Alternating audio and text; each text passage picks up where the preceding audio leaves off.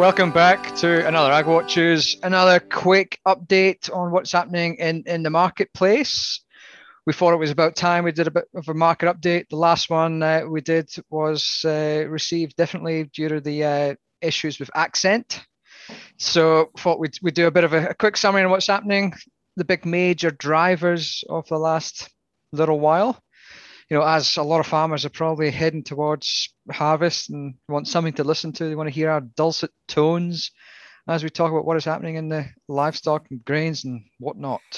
Hey, um, Wheat Watcher, we haven't um, we haven't done a sixth sense to each other.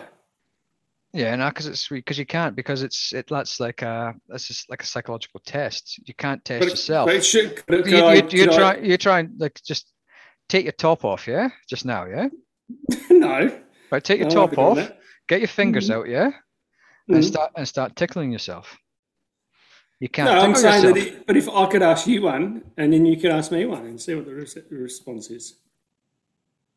Nah, can't be bothered. You don't want to be you don't be divulged as some I'm- kind of psychopath. No, I don't want people knowing the truth. Mm. No, it was but it was a good podcast yesterday with Susan or the other day. Mm. You know that we, we caught her out that she's a this, this she's a fake meat fanatic uh, with with her with her love of fake meat. but speaking of meat, what is happening in uh, in that livestock space? I see the the wiki. It's it's completely crashed. Hundred cents fall. Mm, It's not look. It's not uncommon to see some bigger swings in the Western Young Cattle Indicator than the Eastern one, just because the volumes are lower over there, and so you know you can get a peculiar week where a low number comes through and it distorts it a bit. Uh, we saw a similar drop back in April. It dropped nearly 200 cents um, just because of you know small lines come through and they were um, not as good as what they probably could be type thing, and it, all of a sudden the price gets adjusted. Um, so yeah, that, that drop I wouldn't be I wouldn't pay a huge amount of attention to a Supply and a demand. week by week movement, mm, something like that. So, but in in cattle markets generally, they've been reasonably stable. The eastern states cattle indicators, uh, the eastern young cattle indicator, I should say, is um, about that 1068. So it's uh, come off about five cents from last week. Uh, so quite a different move to what we saw in the west. Uh, but the big move's been uh, in livestock markets is just the continuation of the spring flush. So we're seeing trade lamb uh, down at around 820 cents or thereabouts, uh, Eastern States trade lamb, which is obviously because we are starting to see some some numbers come forward. Although Victoria continues to to show um, much lower than normal yarding levels. Um, so it'll be interesting to see when they start to appear. Um, we're still running about 20,000 head uh, below the average on that one. Um, the big news though this week was uh, export numbers for October. Uh, so we're still seeing some really strong demand for mutton out of North America, uh, something like 176% above the five-year trend for, for this time in the year. So huge numbers, um, and uh, so that's that's positive for sheep producers. Uh, beef markets, um, South Korea continues to show pretty good kind of demand for our beef. Um, indeed, they're actually they're not far away. They're about ninety five percent uh, of their um, trade trade tariff kind of threshold. So if uh, in in the next uh, couple of weeks or so we may be hitting uh, the tariff uh, threshold of the card, so so that could mean that our um, our tariff goes up for the remainder of the year into South Korea. Uh, which might take some of the shine off it towards the end of the year, but they've been really strong for beef. Japan, Japan was really strong though, just before the Olympics, wasn't it? it wasn't, but Japan Japan's kind of eased again in uh, October. We saw Japan come off uh, back kind of outside the normal range of what you know. So they've they've kind of yeah um, reduced a little bit after that Olympic uh, rush. Must have been MLA, mate. Must have had all these uh, barbecues on for the Olympics because they were a sponsor, of course. Um, and that's kind of washed through now. So um, Japan off a little bit. South Korea still pretty strong.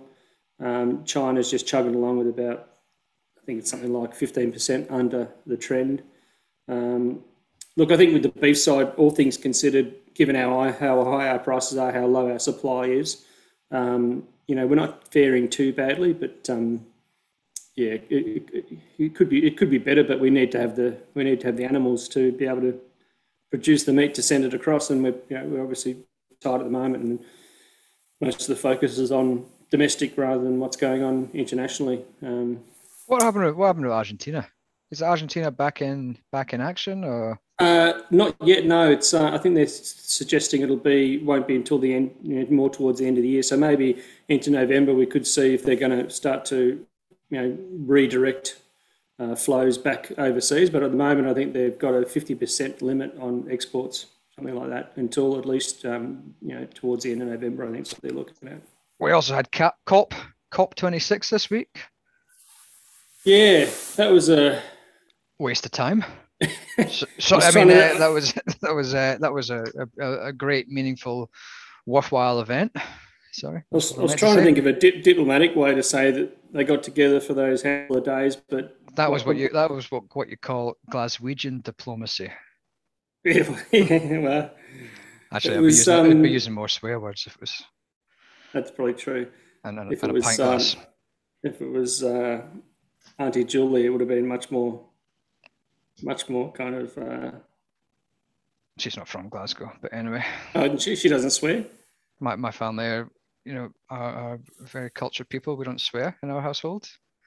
Mm, I'm sure. Uh, but the COP, the COP 26, the, the two what the two big things they got out of it was uh, a, a, methane reduction kind of uh, goal, but not all the countries that are you know, some of the key ones aren't signing up to that, and uh, and defo- reducing or um, reversing deforestation and then reforesting uh, some areas. Apparently, they were the two. I big, don't know. I think the whole thing, though, that whole COP thing, it just seemed to be just a bit of a palaver, really. Like I thought it was a lot longer, but it's just all these. I don't mind the leaders so much going to it, and you know, presidents and prime ministers and kings and princes and whatever but the all these hangers on, so to speak, you know, Leonardo DiCaprio, Jeff Bezos, whoever else, it's sort of like, well, it just becomes like almost to me, it seemed like the climate change equivalent of the VMAs or the Oscars, as opposed to an actual practical conference to create solutions.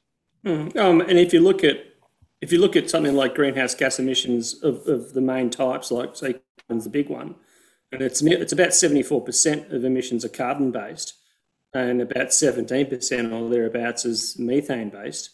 Um, that's globally, uh, and so let's not bother too much with the carbon side of it, and let's just focus on the smaller of the emissions, which is methane. uh, you know, it's um. Like it seems, yeah.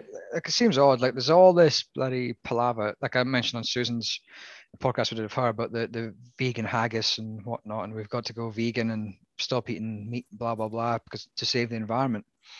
But obviously, I, I just feel that there's this big, this big focus on on on the amount of carbon emissions that come from agriculture. But I just think the one thing that nobody sort of thinks about is is the usefulness of emissions. In, in one, terms in terms of whether whether well well, well the, the value like if, if if one ton of carbon is emitted for food production. That's mm. not the equivalent, in my view, as one ton of carbon on producing uh, widget spin- spinners or, you mm. know, I don't know, something else, something junk. So, so it should be it should be like a weighted emission. So for, well, should, items... well, should, be, should be weighted towards things essentials versus non-essentials. Like how much carbon does it take if, if you were to take you and the kids to Bali for a week? I wouldn't go, but too well, hot for me. But yeah, but but, yeah, but that's what I'm saying. But that, that that's that one. Be, that's that's a know, non non that's a non-essential carbon emission. Mm, correct. Whereas creating a ton of food is an essential carbon emission. So, but we seem to be focused on actually reducing the emissions from the essentials, but we don't really care too much about the non-essentials. Like how much junk do we make in China or whatnot that gets sent around the world? You know, and it's just almost disposable. Like you got a tip, yeah. And this is this is just me getting old and miserable. You, I, am going to tip tomorrow, yeah. Yeah. And, and I've got to go and collect some. Collect some. I, am going to I'm going to collect some stuff. You know, no, like uh, uh, the geez, the funny thing is like I'm going to tip tomorrow to tip off. I got a load of stuff to tip off, but then you look, all my stuff is stuff that's either just just a lot of old rubbish bits of pieces I can't use anymore. But then you look in the bins around there, and there's so much stuff that's just it's just disposable. Old TVs that are probably less than four years old, and whatnot else. And I'm getting like my dad. Where you keep fixing, you When- keep when- fixing stuff. Don't Well, no. throw it away. I can fix that. No, when I go to the tip, I'm just looking. I'm looking more at what I can take rather than what I'm given. and I, I just think like there's just I- I'm I'm turning into I'm turning into you actually. I'm turning into a bloody hippie. I'm turning into a greenie where I'm thinking, how much crap do we produce as a as a world that we don't actually need? Like it's Mm. just No, I think it's a, a very valid point. There's a lot of lot of kind of carbon. like I bet I bet at Christmas, yeah. Like remember remember Christmas? There was Cabbage Patch dolls. There was those stupid naked dolls with the. You're, hair- you're too young it. to you're too young to. I was using a pop. Doll. I was using a pop culture reference from your era. You know, I suppose if it was from your era, it would be I don't know those, those uh, you know those those Oh, those. oh, something wooden because we didn't it have would be, plastics it would back when I was be, a it would- boy. it would be one of those wheels with a stick that you push along the, the road. no, they're good tires. a, a penny a penny farthing or something like that. But anyway, but but but the reality is, there's going to there'll be something this year. Yeah, I don't know what it is. There'll be some, you know, the the the must have Christmas thing, which probably won't arrive here anyway because of freight. But it's just a piece of junk that will get put in a landfill site at some time in the future. I just I just think we need to sort of think. I I am turning to hippie. I'm thinking more, more, more about like less consumerism and more thinking of long term. Like uh, RM Williams. I don't know if Hmm. we spoke about this before, but RM Williams No. are, Well, we could see if they wanted to be a sponsor. We both wear them. but well, uh, not anymore because I don't leave the house. We could do But- an ad for them. We do, I know, well, Crocs. You Crocs. could you could get Crocs as a sponsor, and I'll get RM Williams as a sponsor. But You but the reality you is, go, oh, you're looking for a shoe that's going to last you ten years or more. You know, buy one shoe and wear it for the rest of your life. Consider RM Williams. well, that, that's my point. Six hundred dollars for a pair of RM Williams, pretty Hmm. pretty expensive, yeah. Like it's like it's a good chunk. That's that's our yearly salary, you know, and you know, so we can get one shoe each. But but the reality is that it's uh they do last forever, or they Hmm. last for a good period of time, like at least Hmm. ten years. Yeah. Whereas I look back to when I was a teenager and stuff, I'd go and buy like pairs of sneakers and pairs of shoes that would last, you know, three or four months, and then you bin them. And I'm Hmm. thinking, there's so much wastage, so much food wastage. compared to you know that's a good ratio is actually to look at the life cycle of an RM Williams to a Croc. Like because your Crocs, how long do they last you? They're, they're a bit more consumable, aren't they? Those like- they, they still last plenty of time. They're bloody pretty solidly made. The, the worst thing is that the- croc equivalent of a, you know, what what do you call it, a plugger? When you, when you lose, you know, on a, on a thong, when you lose your, uh, oh yeah, yeah, the bit through the center there when Yeah. it goes through. I don't know. yeah, you, you get the equivalent of that, but it's with the back strap. So then you, I've seen, I'm, I'm pretty sure I've seen one of yours where you've used a cable tie to put it. Yeah, I- like I said, I'm not going to throw away a good pair of fucking Crocs just because they're broken. You can fix them. Only thing is the cable tie actually starts to dig into your foot. Anyway, I think we've gone. That on was a, that was a massive Hoiberg. That was a massive Hoiberg tangent. But but the reality is, uh, markets is what we're here to talk about, Hmm. and, and and cops cop is a big thing that's going to impact markets. I just think we need to think about carbon emissions. I'm no climate denier or anything like that. I just think we've got to look at the value of producing food versus absolute waste. And I think we could probably reduce emissions by just getting rid of so much crap. Like you Uh, don't a new mobile, a new, mo- a new mobile phone every two years. Oh no, you've only got the iPhone 11. You must have the iPhone 11s or the iPhone 12. They're exactly the same. you know, who cares? Get a Nokia 3310. Like I totally agree that that. Uh, but and that's I'm, that I'm, I'm, I'm gonna get I'm gonna get a tent and I'm just gonna move out in the middle of nowhere and just live off the land. Anyway, but what we are here to talk about is markets, and we talked about livestock markets. But the big news probably this week again is that fertilizer space. Hmm, again, Yeah, and yet grains. again. Not I'll- not China this time though. Not China. Someone, some other. another former communist country. Um, but the Russia has basically said that they're going to enact a tariff, or not tariff, keep saying tariff, a quota Right, uh, yep. on the amount of fertilizer that's going to be exported between December and May. The reality is it's not a huge impact. It's only probably a couple of hundred thousand tons less than what they would typically export, but it is a fact that that's another hundred, couple of hundred thousand tons taken off the, the, the global sort of supply and demand sheet. And the big question is like, Will they extend it? Will they will they go further? Look, the reason behind it is that they're looking to say basically let's uh, let's hold stock within within Russia so that we can basically give it to our farmers first. Let's uh, let's depress prices so they'll be able to afford it. And uh, look, that's that is one thing, but look, it's just another same outcome as the wheat one, isn't it? That you know, it just kind of gets the rest of the global market a bit spooked, doesn't it? Yeah, but it's just it just messes everything up. And but coming on to grains as well, like I guess harvest is is upon us largely. There's still some fairly big discounts when we look at pretty much all grains. Uh, you know, our, our basis to CBOT is is quite low. Our barley price is still quite low, and, and our canola price is still quite low compared to overseas futures. Like I think that's just just an element of harvest pressure.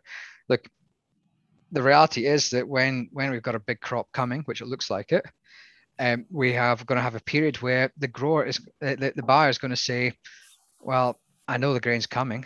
I'm not going to rush out to buy it. I'm not going to pay more than I have to. There's no there's no fear of missing out.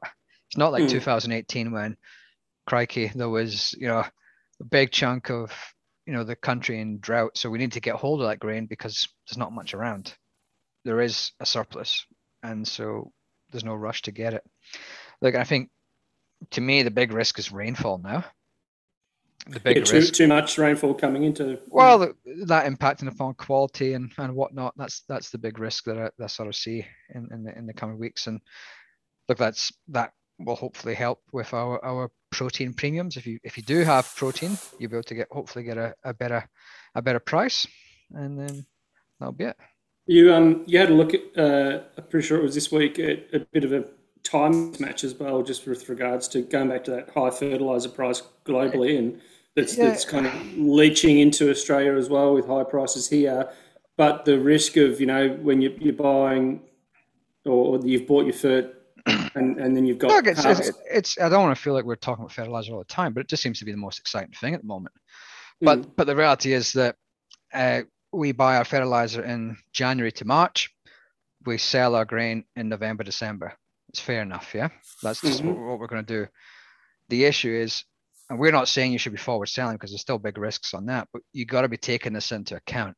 You can't just assume that high fertilizer prices equates to high grain prices by the time we come to harvest. Hmm. You know, and we actually, interesting enough, we had a conversation with one of our fellow analysts at uh, Mecardo, mm-hmm. old old Nicholas Booth, the resident grains analyst, who was you know picking our brains to get a bit of advice, hmm. and uh, it was. It, is, is that, when they refer as a resident grain analyst, is, is, that means he lives there, or must be, must be. Hmm. Uh, but he basically was inquiring, well, if if fertilizer prices are high, there'll be rationing, which will equate to, you know, higher prices because yields will be lower. Mm. But but the reality is the data doesn't actually necessarily show that. It's not conclusive enough to say that just because you have high prices at the start of the year for fertilizer, that you have high grain prices. And if we look at some of the previous years, some of the highest years of grain pricing, uh, uh, fertilizer pricing, you can see high prices in the early part of the year. And actually, by the time our harvest comes, we've got to get through the whole northern hemisphere mm. that we have low prices. So farmers just got to be aware of this, and, and I think you know things like variable rate application, policies, fallow, livestock. We just got to be thinking about it as being you know a high price environment, which equates to more risk on margin. Like uh, like any kind of, uh, I guess even a, a, broader investment idea that if you've got the ability to have options and diversify and spread your risk um, over the longer time frame, that that gives you a better outcome generally. I just think you got to be you've got to be looking at what your plans are for the year, hmm. and, and, that could involve forward selling. It could be involve hedging. It could involve, like I said, you know, reducing your inputs because that's the reality is we don't know what the price will be come harvest for grains, hmm. but we do know that the input price is going to be expensive at the start of the year when we need to pay for it. Uh, and and the other thing to consider is two fantastic years in a row in Australia. Hmm you know, what are the chances? Odds on. We're, we're on Melbourne Cup week. Odds are the most important thing this week. And what are the odds that we get, you know, another fantastic crop on a national level this year? Probably limited. Mm. And that's where we, my biggest concern is you put a, you put a crop in, you pay for expensive inputs. And I'm talking glyphosate, fertilizer, fuel, labor, all going to be expensive. Mm-hmm. And then you don't have a crop because you don't have rain, for argument's mm. sake, or you, or you have a, a, an average yield.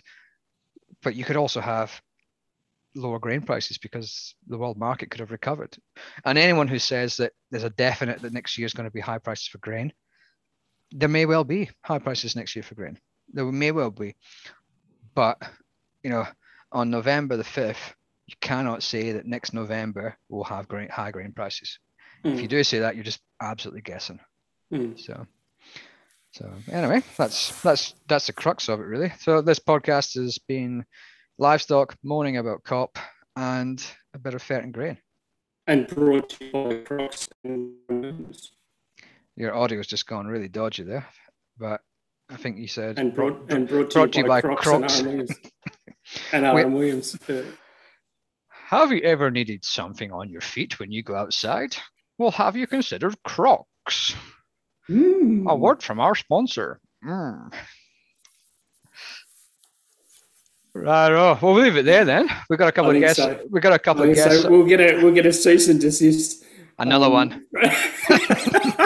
no, a cease and desist from from both Crocs and RM Williams to please stop marketing our product. Oh, Good. There was a. I remember seeing there was some show in America where there was a there was like a clothing company, and the show was so unpopular, or the people in the show were were so kind of ridiculous that that they actually got paid, or they got requested to stop wearing the product, you know, because because they didn't want to be associated with them, so they were paid not to wear it rather than getting it's, paid it's to. A, it's a bit like when when you've got a busker outside your office, you pay them fifty dollars to go away for the day. yeah. So. yeah exactly. Right. I'll see you when you got nothing on. Uh, yeah, that's it. Ciao for now.